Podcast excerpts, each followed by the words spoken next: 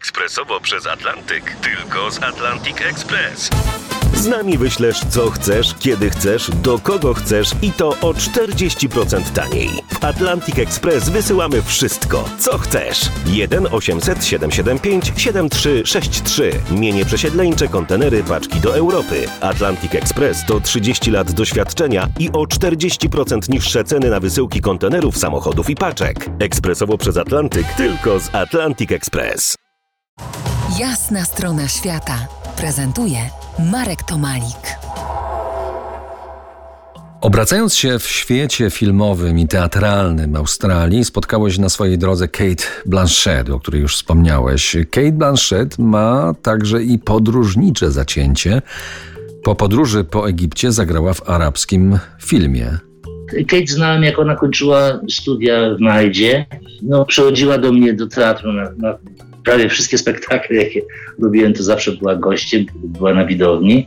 Lubiliśmy się, ale trudno powiedzieć, że się przyjaźniliśmy, bo w Australii jest coś takiego, że każdego człowieka, którego się pozna, to w zasadzie się traktuje jak przyjaciela. Tam się wszyscy uśmiechają, to pewnie sam wiesz, byłeś w Australii, że są bardzo otwarci, bardzo są tacy. Były tematy do rozmów, ponieważ ona jest y, wy, wybitną aktorką, powiedzmy sobie szczerze, wielkiej klasy człowiekiem.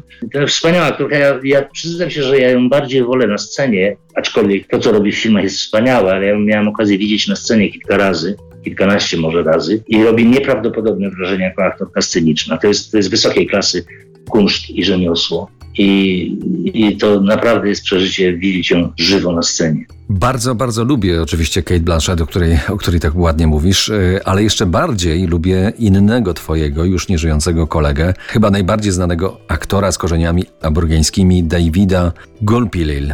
To jest człowiek, który większość swojego życia e, spędził w bardzo dwóch odległych od siebie światach, a ty go poznałeś. To muszę powiedzieć, że to była przyjaźń. Myśmy się bardzo długo znali i przyjaźnili. Ja nie mogę wymienić jego nazwiska, y, bo jest taka zasada wśród aborygenów, że jego nazwisko się wymawia jego drugie nazwisko w momencie, w którym on nie żyje, czyli David Galaintingu. Y, tak się powinno wymawiać, nie powinienem wymawiać jego nazwiska, które ty wypowiedziałeś, które oznacza, yy, wiesz co on oznacza w ogóle? To jest jego pseudonim w zasadzie. Zimorodek. Zimorodek, tak. O Davidzie się nie da powiedzieć w dwóch słowach, bo o Davidzie można by siedzieć i gadać godzinami, jaki on był, co on robił i co przeżywał, bo to jest człowiek, który został wyrwany poprzez nieprawdopodobny sukces filmu Walkabout, jako młody 16-letni chłopiec z jego plemienia, który się nazywa Mandzialpingu. I to jest plemię o tyle ciekawe, że to chyba najpóźniej odkryte plemię ze wszystkich plemion e, australijskich aborygenów. Odniósł nieprawdopodobny sukces jako aktor, jako genialny tancerz, malarz, poeta i tak dalej, i tak ale ciągle wracał tam do tych swoich. To nie, nie udało się go zupełnie jakby scywilizować, w tym sensie, że można by powiedzieć, że facet, który odnosi takie niesamowite sukcesy, mógłby nie, mieszkać w jakiejś niesamowitej willi, wyjechać do Stanów Zjednoczonych czy Wielkiej Brytanii i robić sukcesy, a on ciągle wracał do swoich, ciągle z nimi się dzielił, ciągle z nimi żył i jest, jest, był